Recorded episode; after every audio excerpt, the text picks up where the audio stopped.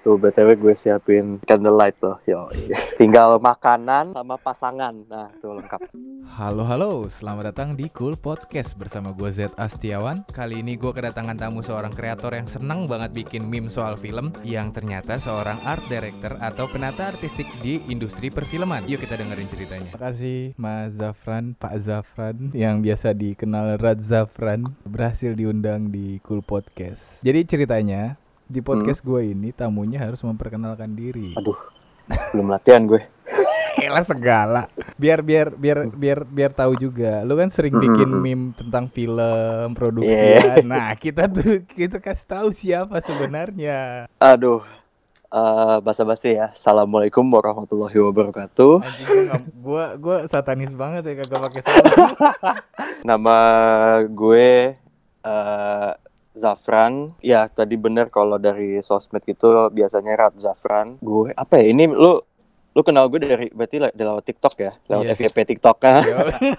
Gue di TikTok lebih ke konten komedi, parodi sama nah itu filmmaker meme. Jadi kayak ibaratnya pengalaman gue waktu kuliah atau syuting kampus atau kerja di dunia perfilman itu ada masa suka dukanya kan pasti. Nah masa masa lucu-lucuannya juga nah itu gue terapin di sebagai meme gitu. Jadi banyak semoga banyak yang bisa relate gitu loh untuk masa walaupun kayak syuting aduh syuting capek aduh nyari cuan segala macam tapi ada hahaha juga gitu. Nah itu gue bikin meme buat ya ibaratnya mengenang-mengenang masa-masa lucu-lucuannya itu.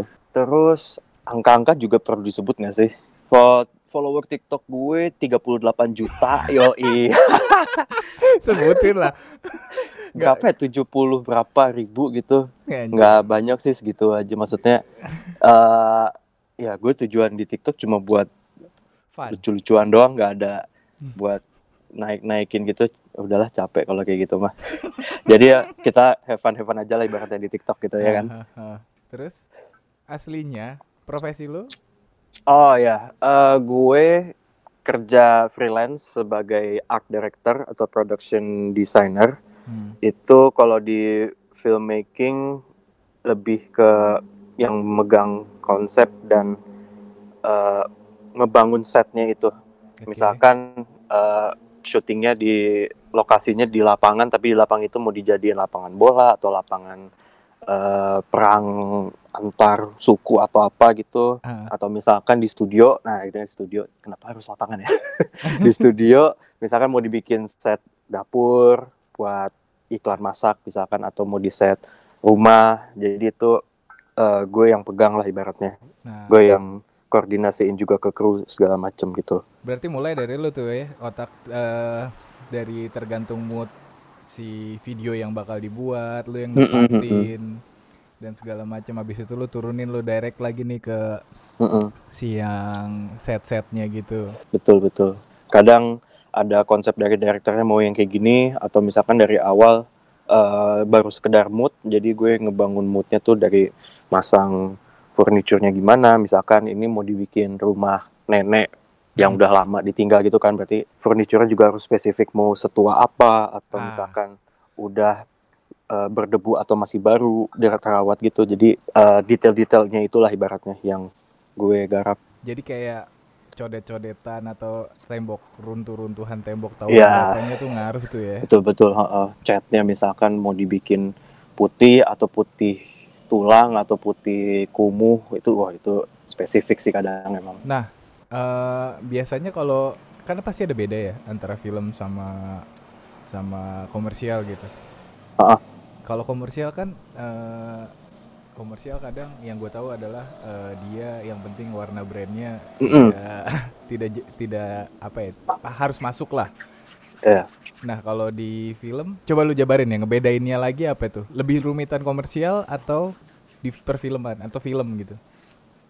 kalau ngomong-ngomong soal rumit balik lagi ke konsepnya sih kayak ada eh, misalkan kemarin itu lokasinya di rumah ini syuting untuk kayak ibaratnya iklan layanan masyarakat lah ibaratnya Iya. kan jadi nggak ada terpaku warna eh, tertentu paling nggak kayak warna dihindarin misalkan eh, produknya ini warnanya biru muda sama warna putih jadi yang dihindarin kan berarti warna merah atau warna hijau at- terutama warna kompetitornya lah ibaratnya gitu. Oke. Kalau misalkan dari segi film itu dijabarin lagi pas awal sih, malah pas baca skripnya pun itu udah harus ngebayangin kayak oke ini kalau misalkan setnya eh, rumahnya tua itu lebih utamanya warna apa? Atau misalkan karakternya ini eh, masa lalunya ngelaluinnya gimana? Ini cocok sama warna apa?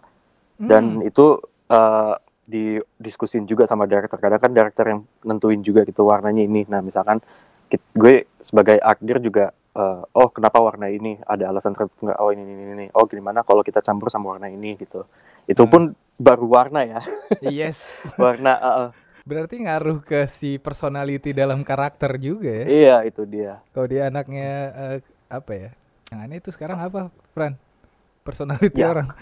yang aneh gimana ya kalau misalkan ini orangnya ceria eh bukan ceria deh eh, sedih atau lagi masa lagi dapat masalah internal gitu Hmm. ya berarti warnanya nggak cerah dong Iya.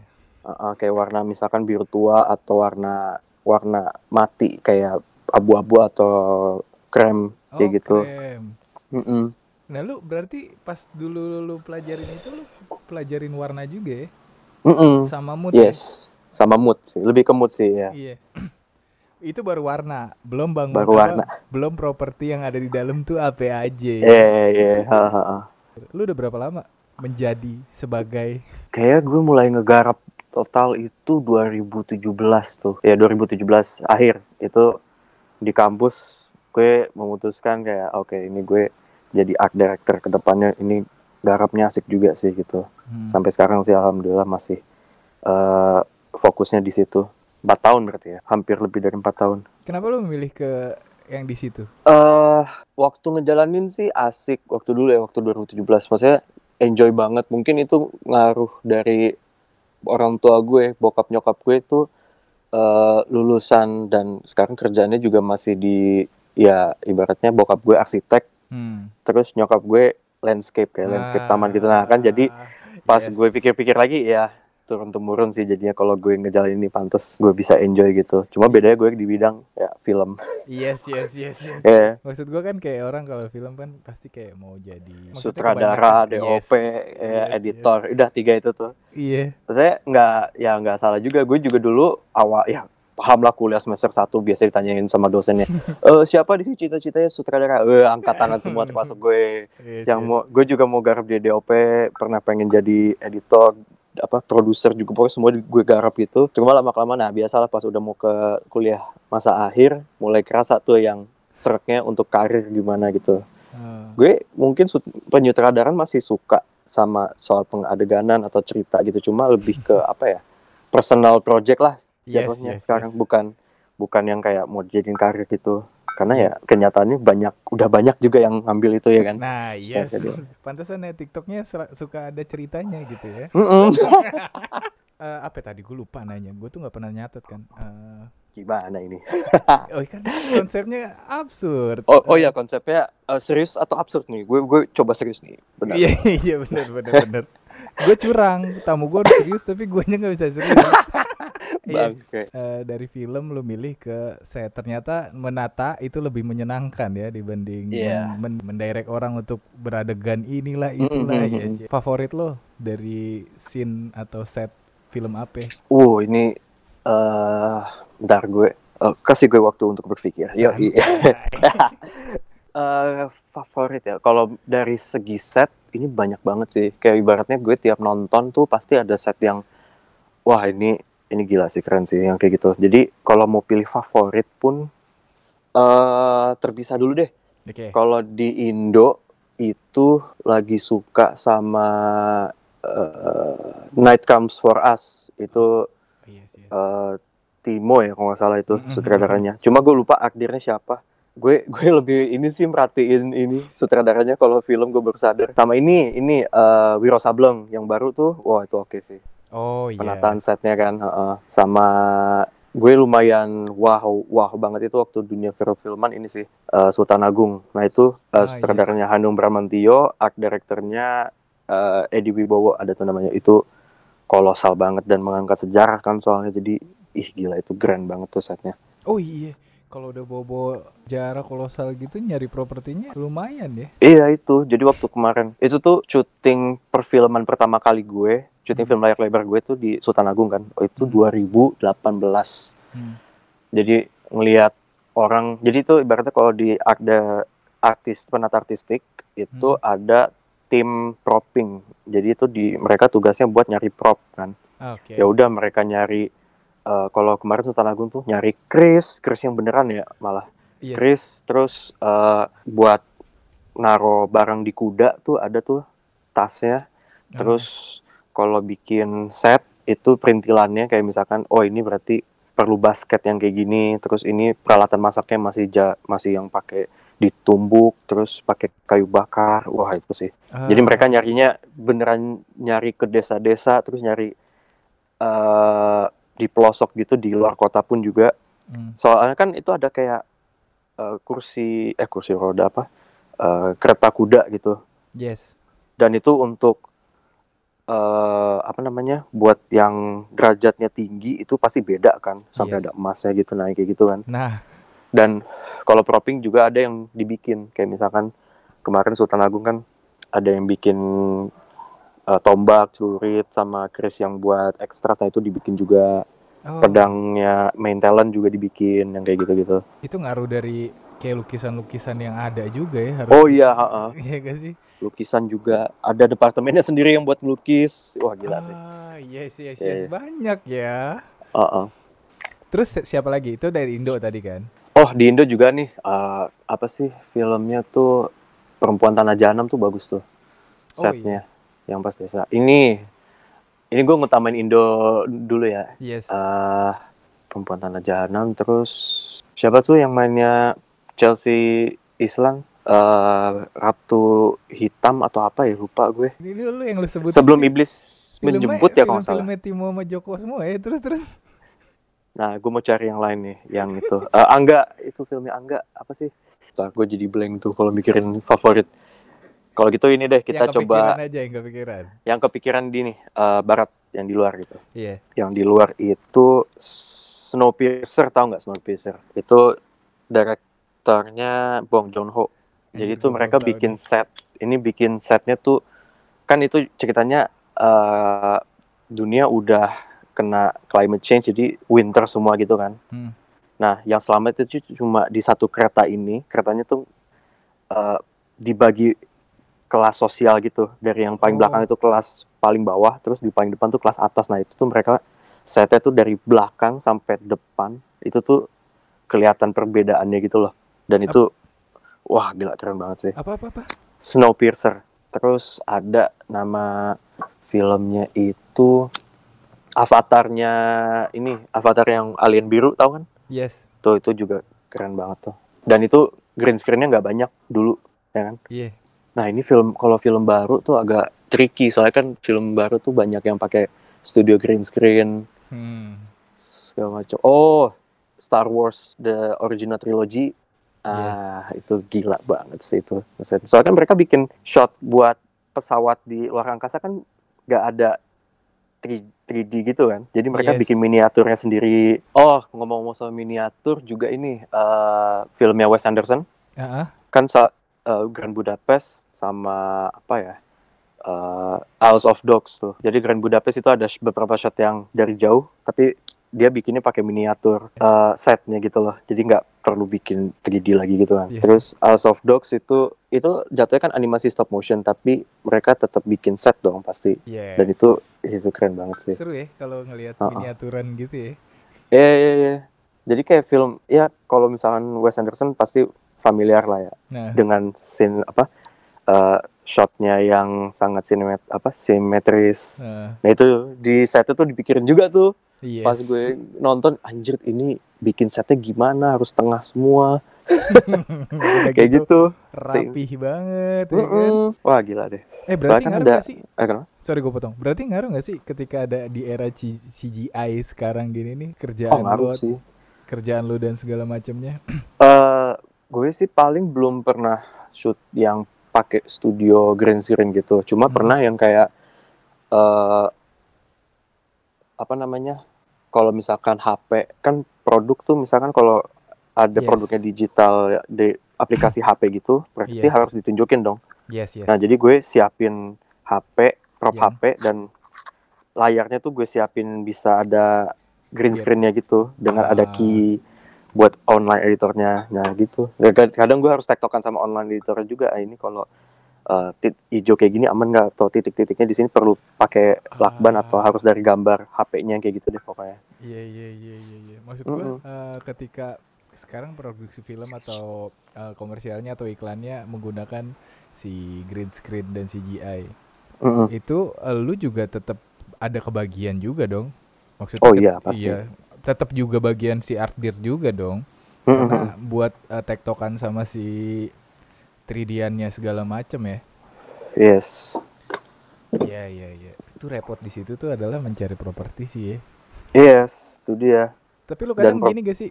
Eh so, lu lanjut. Ah, paling kayak kalau green screen gitu propertinya nggak boleh warna hijau atau biru gitu kan soalnya Iya. itu Nggak maksud gua ketika lu mulai eh ngedesain nih, maksud gua lu bikin guide buat si properti dan segala macamnya.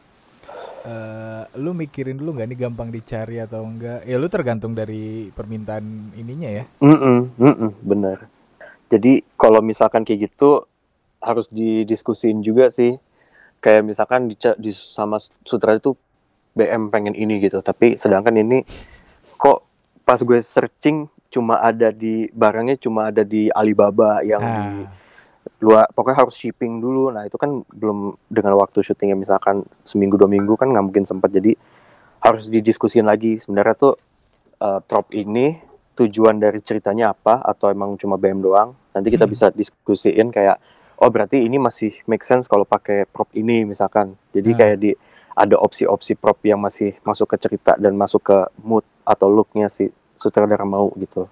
Oke. Maksudnya penempatan pensil di meja juga jadi ngaruh kalau misalnya Oh, iya. ngaruh. Kayak misalkan ini orang pensil kan lagi gambar atau lagi nulis nah itu kan pensilnya beda. Eh, terus orangnya lagi uh, perfeksionis atau yang santai kan kalau perfeksionis berarti pensilnya nggak bisa yang panjang gitu dong agak agak uh, setengah jadi udah sering kepake gitu kan. Yo iya antara itu pensil ini kelasnya menengah ke atas atau ke bawah berarti kalau ke bawah kan pensil kayu doang nggak ada gambarnya atau kalau pensil menengah ke atas itu pensil yang iya, iya, uh, Faber iya. Castell bla bla bla yo iya Anjir berarti berarti lu bisa mantau ini dong ya kayak ins- eh, observe Instagram Instagram feed feed estetik sekarang dong ya. yes yes yes. Wah, kadang dia- apa ya it- itu curse apa kutukannya juga sih eh, filmmaker curse tuh ada ibaratnya. Jadi Nah, kalau lo udah paham teorinya gitu nah. kalau mau nonton jadi kepikiran. Nonton tuh nggak bisa enjoy kayak wow Avengers fun gitu. Tapi kalau nonton malah kayak ini pinter juga ya sih pakai prop ini. Ah, tapi kenapa ini kursinya pakai ini ya? Soalnya kan nggak masuk ke zamannya bla bla bla gitu. Terus ini Yes. warnanya ini nah gitu loh.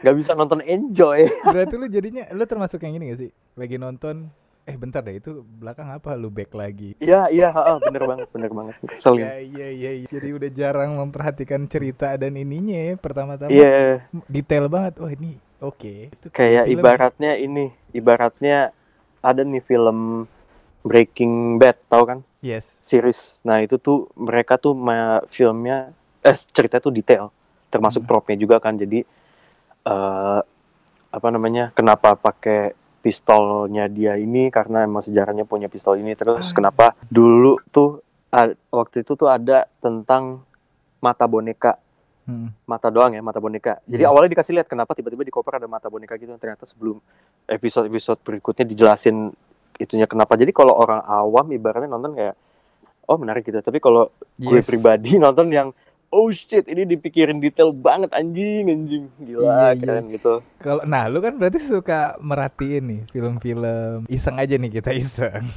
Ah, ah, ah. Film Indo yang props dan ininya berasa atau enggak nemu lu nemuin yang Hmm. ya kok gini nggak cocok atau nggak t- eh, nggak pas sama moodnya film apa? Mm-mm.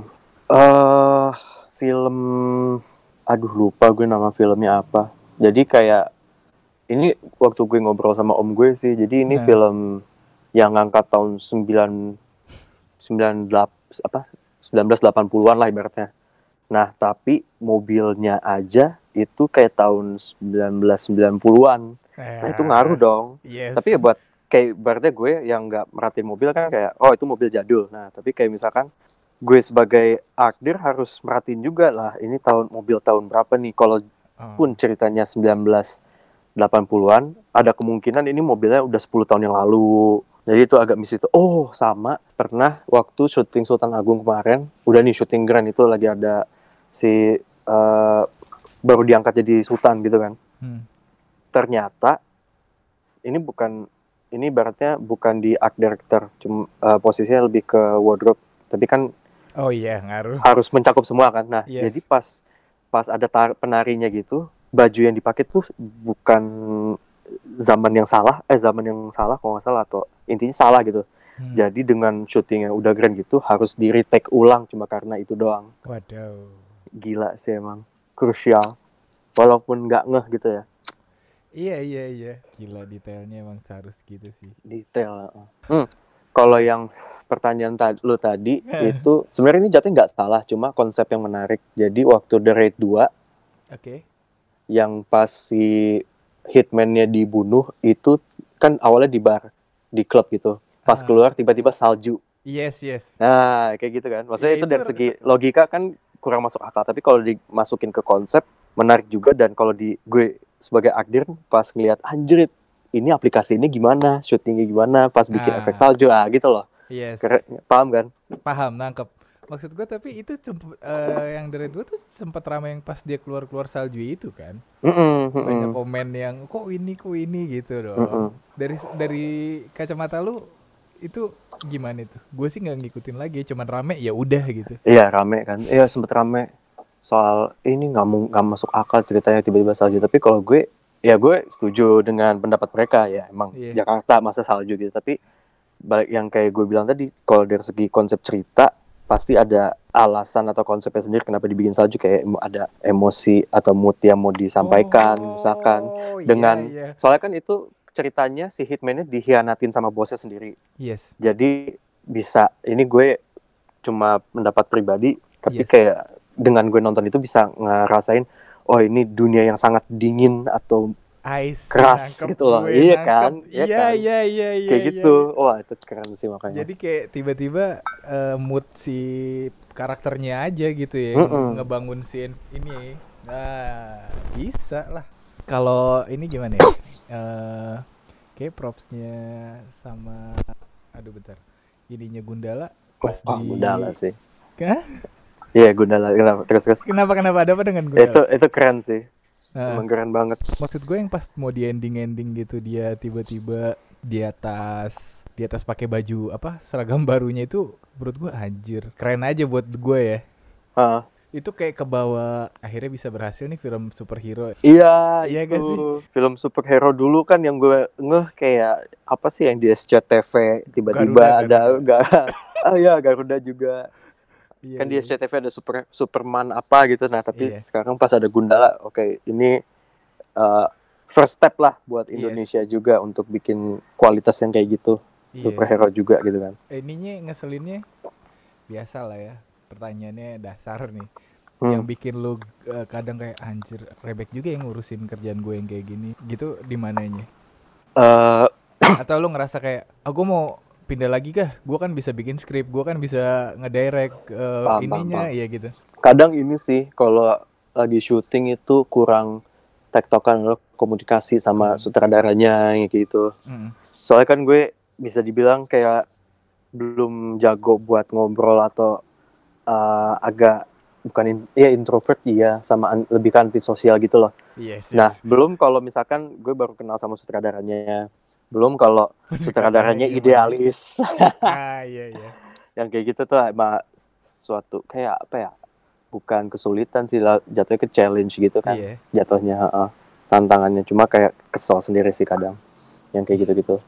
Sama kalau iklan digital tuh dur durasi syutingnya atau syuting schedule tuh mepet-mepet semua kan, kayak gue di Hmm. calling minggu depan syuting, di calling minggu depan syuting ya kayak gitu. yes yes yes Jadi kadang gue disuruh kemarin sih kemarin banget tuh waktu di calling kira eh btw eh, Zaf kira-kira budgetnya berapa ya lah gimana budget ini baru di calling terus belum ke Ah. lokasi belum tahu ini ceritanya gimana ya kayak gitu Eh, terus eh, udah berapa ini? Covid pandemi udah setahunan ya. Di awal-awal tuh susah syuting ya. Wah iya sih ngaruh banget. Gue tuh dulu waktu awal-awal ambang-ambang pandemi itu Hmm. tuh berarti bulan Februari. eh Mar iya Maret Februari 2020 kan. Itu gue Yes. lagi garap tuh film pendek dan itu tuh konsepnya lumayan keren. Maksudnya Hmm. bener- beneran di luar zona nyaman gue. Itu tuh Nah. konsepnya dongeng Hmm. dan ini tuh manusia rubah. Jadi manusia rubah berarti kan rubah itu rumahnya antara di bawah tanah sama di eh, jerami gitu. Jadi Iya, gue iya. bikin eh, kayak semacam eh, apa ya hut yang dari tanah. Itu tuh gue ada tuh fotonya di Instagram. Iya kayak gua, iya iya iya, iya. gue pernah lihat, gue pernah lihat. Iya iya yang itu tuh. Itu tuh eh kapan ya? Jadi waktu mau syuting pun baru tuh dapat kabar kalau mau ada PSBB kan. Hmm. H, H min satu syuting besoknya udah ada kabar PSBB cuma eh, karena udah booking jadi masih aman Masih karena bisa. tamannya tutup cuma eh, gue lanjut syuting dan orangnya nggak banyak juga gitu Yes.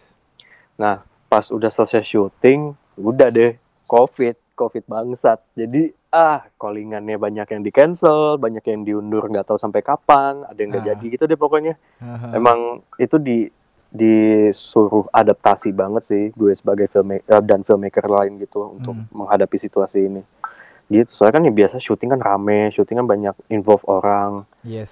dan gue kalau propping belanja belanja ke pasar ke Mm-mm. toko-toko offline kayak gitu wah itu sih itu kena ngaruh besar banget sih untuk filmmaker di pandemi sekarang Tapi ya kayak akhirnya eh, mulai pandemi terus akhirnya ada film filmnya siapa Angga ya? Yang oh ini filmnya si Kale ya itu kan Angga kan? Mhm. Tetap produksi kan dia tuh. Hmm. Iya ada beberapa eh, syuting layar lebar yang jadi harus nerapin eh, situasi Iya. kayak harus protokol dan seminggu eh, seminggu dua kali swab yang kayak gitu Yes. gila sih kan kita nggak tahu nih pandemi sampai kapan Nah, heeh. jadi kadang mindset kita tuh nggak bisa kayak ya udah kita tunggu pandeminya redaan baru lanjut syuting lah ibaratnya oke gitu oke. jadi mau nggak mau harus oke dengan pandemi ini kita gimana caranya mas apa bisa lanjut tetap ada kerjaan atau misalkan idealisnya gimana kalau walaupun ada pandemi dengan semua batasan ini kita tetap bisa berkarya gitu kan. Yes. itu makanya sebuah emang semua tuh kena hantaman realitanya gitu loh. Kadang gue emang masih tahun lalu terutama masih denial gitu loh yang eh ya nanti masih ada callingan atau segala macem. Nah walaupun udah di calling eh taunya di cancel karena diperpanjang PSBB-nya yang kayak gitu. Yes. jadi itu belajar harus belajar dan adaptasi juga sih dari situasi sekarang Hmm, pandemi bangke Udah nggak ketahuan kapannya juga. Iya, kita mandangnya sekarang bukan sampai pandeminya kelar, tapi ya Yes. ibaratnya mau nggak mau bakal pandemi terus gitu sampai misalkan amit-amit kayak berapa tahun lagi gitu. Mhm. Tapi ya mau gimana? Itu mindset yang harus kita pasang sih sebagai freelance juga kan. Yes. Eh, lu freelance atau in-house? Gua sekarang freelance. Jadi harus adaptasi. Ngaruh nggak sih sebelum PB, PSBB level Boncabe ini? Kemarin udah sempat amanan juga ya syuting-syuting. Iya. udah, eh, Shooting gue kemarin tuh ini agak ngeselin sih syutingnya agak agak tai gitu. Jadi Hmm. dibilangnya tuh eh, syutingnya dua hari, tapi pas gue lihat decknya atau Iya. konsep dari sutradaranya itu ini mau dibikin lima cerita di lima cerita yang beda gitu. Jadi ibaratnya ya nambah ya. ini ah, nambah lagi bukan cuma satu iklan digital tapi ada ada lima malah kan di dua hari ini jadi karena nah ini nih salah satunya tektokannya kurang banget Ya. jadi H-2 aja masih belum ada kepastian ini syutingnya mau lanjut atau enggak nah gue bingung tuh prop udah ada yang dibeli sewa harus di Yes. okein dan di DP gitu kan daripada Ah. gue DP terus ini gue tunggu aja tuh sama gue kabarin ke kru gue kayak sabar dulu ya tahan nanti update-nya sore ini ya ilah udah hamin dua baru dapat kabar fixnya sore gitu kan ya udah akhirnya pas sorenya itu dikabar kalau syutingnya jadi cuma dua hari itu cuma dua cerita yang tadi lima jadi dua gitu kan Hmm. jadi eh, yang kayak gitu harus antisipasi banyak. Nah, sedangkan itu kan cerita satu dan dua. Nah, gue udah beli prop yang cerita tiga empat lima gitu kan. Yes. Jadi dikabarin kalau syuting sisa ceritanya itu diundur. Kapan ya berarti? PPKM tanggal awal Agustus. September lah. Ah, Ini Oh. bulan Agustus kan? Iya. Iya, iya. Berarti awal September tuh syuting lanjutan yang kemarin lagi. Di satu Oh. sisi kayak ya ilah bener kan Pak PPKM jadi syutingnya diundur gitu tapi ya, satu sisi yang lain ya di calling lagi Iya, iya, iya, iya, iya. Dapat bayaran lagi nanti ya gitulah kadang Jadi- lucu aja sih Tapi emang yang yang lucu dari situasi pandemi ini tuh eh, kita kebayang nih di bulan ini rezekinya nih wah segini. Tapi ternyata ya ini buat next month gitu. Lu ngerti gak sih? iya Iya gak heeh. sih? Wah, bener emang. belum lagi kalau misalkan dapat baj- apa syuting terus dapat budgetnya sekian yang dipikirin tuh sekarang oke budget ini cukup untuk nanti PCR beli obat yang kayak aduh pandemi Iya, iya, pandemi iya, kayak iya, iya. gitu kan Heeh. Wah, wah gila sih tapi parahnya adalah sekarang eh ya gue udah nggak ngikutin ya. Maksudnya lagi belum ngikutin juga industri film akhirnya di Indo jadi pada digital semua gitu ya. iya heeh. kayak Ngaruh well ke profit nggak sih? nah itu kadang ngaruh di budgeting iya Ah. ada eh, yang biasanya sebelumnya tapi oh ya ngomong-ngomong soal perubahan dari industri film Hmm. ada yang menarik juga sih ya misalkan gini dulu sebelum pandemi tuh apa-apa kalau meeting ke kantor gitu kan Yes. kayak guys eh, hari ini kita PPM ya di kantor terus ya pas datang ke kantor kantor PH-nya gitu kan Ah. pas datang update udah gitu kan Iya. update udah ngobrol bla bla bla sekarang dengan ada WFH gitu ya jadi sadar juga sebenarnya tuh selama ini semua tuh bisa lewat meeting online gitu loh Oh Nggak iya perlu. ngerti gua. Ngerti gua. Iya. nggak perlu ke kantor datang cuma update terus kadang kalau datang misalkan datang PPM jam 2 terus ngaret pada datangnya telat jam 5 terus yaudah baliknya habis makan di sana deh Gitu, kalau dikasihkan tapi biasanya di dapat makan sih Nah. cuma ya ya tadi gue bilang ini gue datang jauh-jauh ke sini cuma mau update doang gue bisa kabar lewat WA juga ibaratnya Nah, jadi sekarang apa ya ada plus, Plus minusnya itu minusnya, iya. Heeh. Salah satu plusnya itu jadi kalau update jadi lewat virtual dan lebih cepat juga kan tektokannya yes. malah Ah, Heeh. ah. kayak gitu Enggak enggak, gue tadi pertanyaan gue adalah ketika semuanya di digital kan sekarang bioskop online banyak banget tuh. Ah. Tiba-tiba bikin ada mola, mola tuh udah lumayan lama ya. Ada lagi wah tuh malah heeh. klik terus apa lagi gitu kan. video ya kalau nggak salah Nah, itu Heeh. di di di filmnya itu pemasukannya kan jadi nggak sebesar yang eh, ketika ada di bioskop dan segala macamnya dong. iya sih paham Iya. jadi kayak teman-teman gue yang biasa syuting layar lebar kan sekarang Hmm. callingannya series series gitu web Ah. series jadi emang buat digital gitu kan tapi kalau dari segi budget atau fee harusnya sih tetap sama Sama. aja Heeh, karena kan kalaupun ini syuting layar lebar atau web series itu Ah. tenaganya masih sama gitu loh ya kita Yes. sama-sama manusia gitu kan ibaratnya gitu kadang apa ya ya agak ngeselin juga kalau misalkan ada syutingan yang bayarannya minim segala macem kesannya kayak ya kita ini bukan robot kita ini manusia yang butuh Ah. makan dan punya keluarga juga lah ibaratnya Yes, kan yes. kalau ngomong soal fee gitu Gak gue tuh kepikiran kayak eh, apakah mau nggak mau biaya produksinya yang diturunin, Mm-mm. set-set atau ya setnya lah mau nggak mau ya jadi nggak kayak kurang maksimal. iya Kecuali sponsornya banyak banget kali ya. Mau nggak mau ngandelin sponsor ya triknya palingnya itu si produksi Yeah. film. kadang eh, apa ya ada bisa bukan jatuhnya bukan dikurang sih jatuhnya bisa di di press gitu di misalkan press. sebelumnya butuh konsumsi jalan eh, buat propping gitu kan, buat Hmm. belanja props, misalkan beli buat motor dan konsumsi sekian hari, tapi dengan pandemi jadi kepikiran juga, oh ya udah kalau gitu kita kasih dua hari, dua atau tiga hari buat beli online, Hmm. jadi sisanya baru kita belanja offline, jadi nggak perlu Oh. setiap saat hari nggak perlu berhari-hari buat bolak-balik nyari props kalau misalkan ada online gitu. Hmm. Jadi saat itu salah satu adaptasi juga sih dan bisa di press juga beberapa budgetnya kan, kayak gitu. Eh, gue tiba-tiba kepikiran kan misalnya ada film sekarang kan ada placement ya, mau Hmm. mau sponsor kayak Oh, ini ya. ada, iya gak sih di dalam Ah. film ada penempatan brand Nah lu, Iya. lu, lu yang mikirin juga dong di situ. Iya, jadi kalau uh, produk placement biasanya gue minta produknya ke ini kan ke kantornya kayak misalkan uh, ini prod- kemarin itu gue pernah syuting Heineken. Hmm. Nah, jadi beberapa props Heineken-nya kayak misalkan itu kan lagi bo- Eu- Euro UEFA apa UEFA. Itu jadi ada bola Eu- Hen- apa bola Heineken-nya terus ada shell Heineken. Nah, itu jadi uh, disiapin dari kantornya itu karena kan kalau soal produk yang tahu Iya. cuma gitu ya Mereka. kan mereka Iya. gue lebih siapin dan lebih ngerawat sih jadi gak boleh rusak gak boleh hilang gitu Tapi tapi ada ini gak kocaknya gini ketika ada brand nih masuk ke dalam film misalnya. Ke dalam Ah. film nih.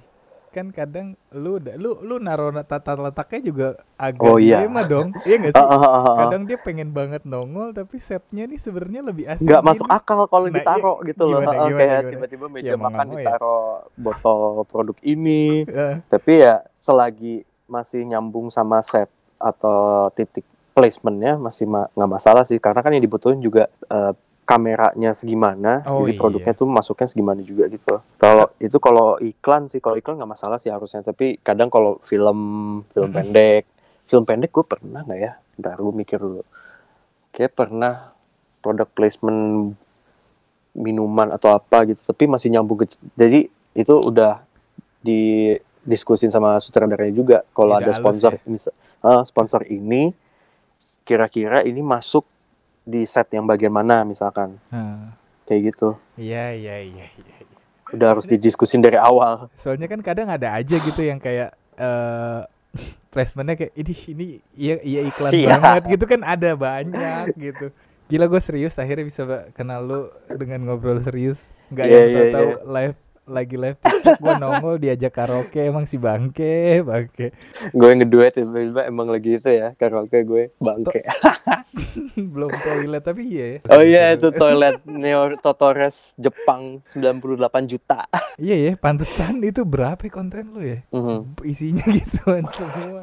Nge-spam bodo amat yang lihat siapa. Nih toilet canggih men. Eh tunggu tapi gue mau nanya lu sekarang kok kayak ada friends only gitu oh iya TikTok gue ya. Gue rada gimana ya dulu sparknya udah hilang aja sih kalau soal TikTok ya. Yes yes beda soalnya dulu eh, eh, dulu tuh gue anjir gue dulu niat banget cuy. Gue waktu 2020 Hmm. gue nggak sehari bisa upload 6 konten tiga pagi tiga malam gitu loh. Itu lu ini gak sih? Lu planningin gak sih atau enggak lu randomnya sambil rekam gitu? Nah otak gue serandom itu masalah ya oke. Asli tiba-tiba muncul tiba-tiba muncul. Jadi ya bikin aja sekalian gitu kan. Kalau Nah. sekarang kayak apa ya? Ya mungkin karena udah kena the hard reality sama pandemi jadi gue harus mikirin yes, yes. kerjaan segala macam jadi kayak nggak otak gue nggak kebagi buat TikTok lagi gitu. Terutama kan sih. TikTok ya nggak sefun biasanya dulu yang gue rasain ya. Iya, kayak iya, gitu. jadi sekarang kalau gue upload spam ya friends only aja gitu. Jadi iya udah tahu Buat- aja ya. Heeh, udah tahu gue gimana gitu. Soalnya agak dilema gitu sih. Soalnya kan gue kalau nge-follow TikTok tuh follow emang konten yang gue ikutin kan. Yes yes. Jadi walaupun ada temen gue yang gue yang bisa ngerti jokes gue tapi kalau konten yang gak gue ikutin ya gak ke follow jadi nggak ngeliat juga friends only gue. Yes yes yes. Lucu aja sih kadang kalau gue pikirin lagi. Enggak, gue gue gue ngelihat sekarang rata-rata kreator, iya kreator lah ya bahasanya. Atau enggak yang Mhm. main TikTok nih, itu rata-rata sekarang udah mulai main friends only gitu, close friend cina kalau di IG ya kan. ya heeh. kayak gue dulu tiap hari kan tuh ngekonten filmmakers meme gitu kan Yes. ada aja sekarang masih sebenarnya out idenya ada cuma ya nggak Dipilah ya. nggak dipilih heeh, nggak diaplik nggak dibikin semaksimal dulu gitu jadi kayak mager aja lebih ke Udah, mager sih Iya lebih ke mager ya. Jadi kurang sih. iya makanya gila perjalanan TikTok gue aneh banget sih gue soalnya emang dari awal nggak berharap naik Iya. banget gitu kan Emang fun-fun aja kan. buat hahaha hihi goblok gitu gue ngelihat kena ngelihat konten lu pertama tuh ini barang-barang aneh. iya barang-barang aneh anjing ada-ada aja gue Terus tiba-tiba eh, apa namanya yang si meme filmmaker film Wah, Mm-mm. anjir. Berarti otak lu komedi ya? hidup gue juga komedi Yeah man, my life is a joke. eh, gue mau nanya dah. Itu kenapa sih semua semua cowok sekarang di sosmed semua dagunya dimajuin tuh kenapa ya? Terus Apanya? Dagu-dagunya tuh dicamehin gitu lo ngerti gak sih kayak gitu-gitu? Sih? Iya, Nggak nggak sih, tapi kalau nggak salah ada ada ininya. ada ini. Nah, lu kan eh, ngikutin nih. Me, tahu mewing nggak mewing tuh? Jadi kayak lidah lu eh, gigi lu dirapetin terus lidahnya ditekan ke atas. Jadi nggak ada double chin nanti. Oh. Buat ngurangin double chin. ha. Iya, iya. Mungkin itu. Tapi anjrit gue baru nggak. Iya anjrit. Dagunya sok-sok diruncingin gitu kan. Iya, lu ngerti gak sih so, dikret? Nah, iya. gue tahu kalau lu lagi begitu kan lu ngeledek kadang. Bangke. Biasalah tiktoker tiktoker ganteng yang kayak gitu. iya, iya, iya, iya. kayak megang-megang dagu. Ayo kasih gue validasi. Tapi ya pada pada dasarnya ya ke situ sih. Ya bebas lah. Ah, ah, terserah lo bawa apa gue nggak peduli juga gitu kan kalau gue. Apalagi nih project-project menyenangkan atau yang exciting nih kira-kira ke depannya nih. Atau enggak eh, dalam impian lu nih, goals lu atau target lu, lu pengen bikin yang kayak gimana gitu. Ide lu, keinginan lu gitu. Nih lo pasti kaget tuh. Nah, Gue gue mimpi gue pengen punya gudang. Yes, jadi gudang buat prop gue. oke. Jadi semua syuting-syutingan gue simpen di situ soalnya kalau di rumah gue kan mulai Iya, penuh iya. gitu kan. Ah, Isinya bareng-bareng syutingan semua gitu kan. Gudang terus ya mimpi gue masih tetap ya project tetap berjalan walaupun pandemi juga gitu loh. yes. Tapi kalau sebagai filmmaker juga mulai mikirin ini sih penghasilan sampingan Ah, yang itu juga mung- kemungkinan besar di luar dari ranah perfilman malah Oke. gitu kan. Either itu usaha eh, online shop atau misalkan eh, jasa yang selain apa ya kalau gue jasanya apa masa gue jasanya lu ngecat tembok waku bentar gue gue juga lagi mikir nih anjir gue penghasilan sampingannya apa ya bang kayak Eh tapi barang-barang props lu yang udah lu punya itu kan bisa disewa gak sih? Ya, gue pernah kayak kemarin propnya punya gue tapi ya tadi disewain aja juga biar lebih Nah, hati-hati juga lah ibaratnya gue nya kan. yes. Heeh, yang kayak gitu tuh jadi ya samping-sampingannya gitulah buat masukin budget tapi masih masuk akal juga nggak dikorupsiin juga gitu kayak misalkan ini harusnya sehari seratus ribu kita jadiin dua apa tiga ratus ribu aja lumayan lah duit ya lah bangke Tapi Ada- ada, aja sih ya coba. ada. Godaan mah ada Heeh. terus ya. godaan banyak cuy Iya, iya, kayak iya. gila korupsi sabi nih ya Iya, iya, iya. iya. gitu tapi ya balik lagi ke diri sendiri kan Aha. kadang ya bukan enak rasain duit tapi enak rasa di hati juga yoi Yo, maksud gue jadi lebih diperpanjang gak sih? Mm-mm, Bajunya jadi panjang kalau kita jujur juga. Iya, Apalagi setuju, apakah setuju. apakah lu pengen eh, impian lu ada sedikit ini eh, kepikiran kreatif ya maksudnya kayak oh gue mau Hmm. bikin set film yang kebayang gue mau kayak gini gini gini gitu. kalau set sih yang gue lebih eh, merasa ter- ada challenge-nya tuh kayak misalkan yang kayak kemarin tuh yang manusia rubah itu kan gila gue harus bikin eksterior apa eksterior atau di luarnya tuh Iya. kelihatannya seakan ini rumah eh, dalam tanah gitu loh Iya. dan ini rubah gitu manusia rubah jadi kayak itu dimainin kreatifnya di situ sih yang kayak gitu. Atau enggak yang di dalam rumah. Tapi rumahnya terbengkalai yang banyak tanaman merambat. Wah itu seru banget sih. Jadi nggak Oh. cuma sekedar bikin set rumah doang gitu loh. Iya, iya. itu sih yang gue pengen kalau bikin set gitu kan. Jadi ada sisi eh, kreatif atau sisi eh, im- imajinasinya gitu dimainin Hmm. banget. Tapi kalau gua eh, sosok berasumsi dari ini yang lu set lu yang menyenangkan tuh agak-agak ini ya rumah tua Mm-mm.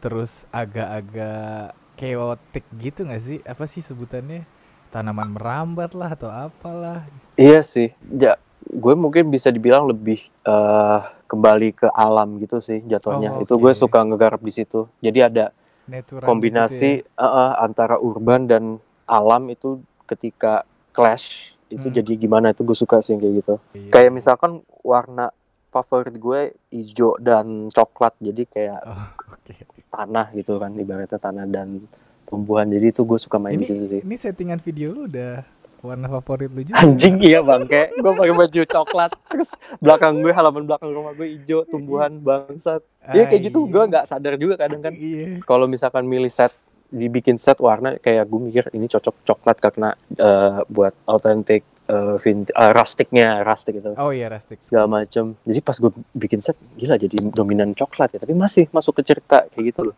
Oke, oke, oke. Nggak jauh dari coklat ya Bapak ya?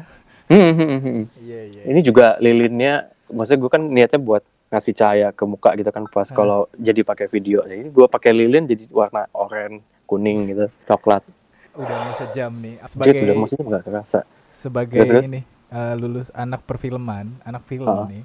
Ada pesan-pesan gak sekali-sekali pesan positif gitu. tapi hasil swab jangan iya, iya, iya. Iya, kalau swab alhamdulillah negatif tapi kalau swag nih, positif lah bangsat bangsat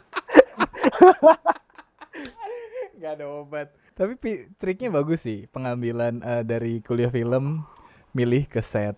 Karena yang Hmm. lain ngejar ke situ kenapa harus ke situ semua ya? Itu menurut gue iya menarik. iya itu tadi apa ya tadi pertanyaan lu pesan ya Iya, atau apa gitu yang mau lu sampaikan gitu. eh kita tuh kita hidup cuma sekali Oke. dan kita hidup kita nggak lama lah kasarnya gitu kan Hmm. jadi eh kita pasti kan butuh eh, materialistik lah ibaratnya kayak Oke. uang atau eh, makan segala macam gitu tapi jangan lupa untuk berkarya sih Oke. Heeh, jangan lupa berkarya jangan lupa bercanda Gak tunggu, gue pas lu bilang berkarya gue nangkepnya lu bercanda aja dong ini serius jadi ya pegangan hidup gue Hmm. dengan hidup yang singkat ini Hmm. gue nggak mau monoton sih intinya Oke. dan kalau ini mungkin nggak bukan di, nggak bisa diterapin ke semua tapi Yes. yang gue bisa yang gue terapin ke diri gue sendiri Hmm.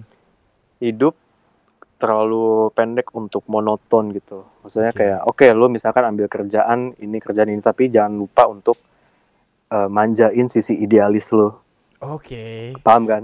Nangkep. Heeh, itu sih. Jadi lu dengan karya lu atau ya ker- kerjaan freelance lu otomatis kan lu ninggalin jejak buat lu gitu kan? Iya. kayak balik lagi pertanyaannya jejak mana yang lu mau tinggalin buat di hidup lu ini gitu Yongs quote dari Albert Einstein 2003 kalau nggak salah Gue nanya terakhir. Ah, Definisi definisi karya dan berkarya menurut lo? definisi karya menurut gue itu apa yang bisa lu tuang yang dari diri lu sih either itu eh, rasa atau perasaan atau benci atau Hmm. kebahagiaan itu selagi lu bisa aplikasikan atau tuang itu dalam bentuk macem-macem kayak misalkan gue dari penata set atau propping atau misalkan lo dari segi desain eh 2D atau 3D lo atau misalkan yang dengerin ini syah eh, misalkan kalian suka foto atau kalian suka nulis kalian suka bikin puisi kalian suka gambar atau kalian suka nggak harus bentuk seni lah ibaratnya kalian Yes. suka ngobrol sama orang Hmm. tuang sejujur-jujurnya karya itu jadi karya lo Oke. Jujur. kadang kan orang mikir anjir gue nggak punya karya ngelihat pada sambil ngelihat Joko Anwar ngelihat Hanung Bramantio Oh ngelihat iya. filmmaker atau fotografer gitu tapi ya balik lagi itu karya patokan lu tuh jangan pat, jangan karya orang lain Oke. patokan lu kepatokan karya lu ya itu yang dari bisa diri lakuin. sendiri Iya, iya. Heeh. Oke. Ini itu tuh jadi sebuah karya sekecil apa pun atau sebesar Yang- apa pun selagi dari diri lo lo. Oke. itu karya lo Setuju. Dari Gitu. diri lu ya. Oke. Gue baru sesekali ngobrol. Mau ketemu kita tuh dari tahun nggak pernah jadi-jadi. Berhubung dari saya- 2020 Desember atau November tuh gue inget tuh lupa Iya gua. mau ngajak ketemu gue bang. Anjir. Ah, ah. Tapi jujur ya, yang lu bilang tadi dengan adanya bisa meeting online dan segala macam tuh karena Iya kan. menghemat menghemat waktu dan biaya juga kadang. dan energi juga kan Energi soalnya. sih parah. Ah, ah. Oke, gua tutup dulu. Oke. Kasih. Iya, sama-sama. Terima kasih atas kesempatannya. Sehat-sehat ya anjir Amin. bang. Sehat-sehat buat kalian semua yang mendengarkan. Eh, Jangan berhenti berkarya. Yo, Yongs.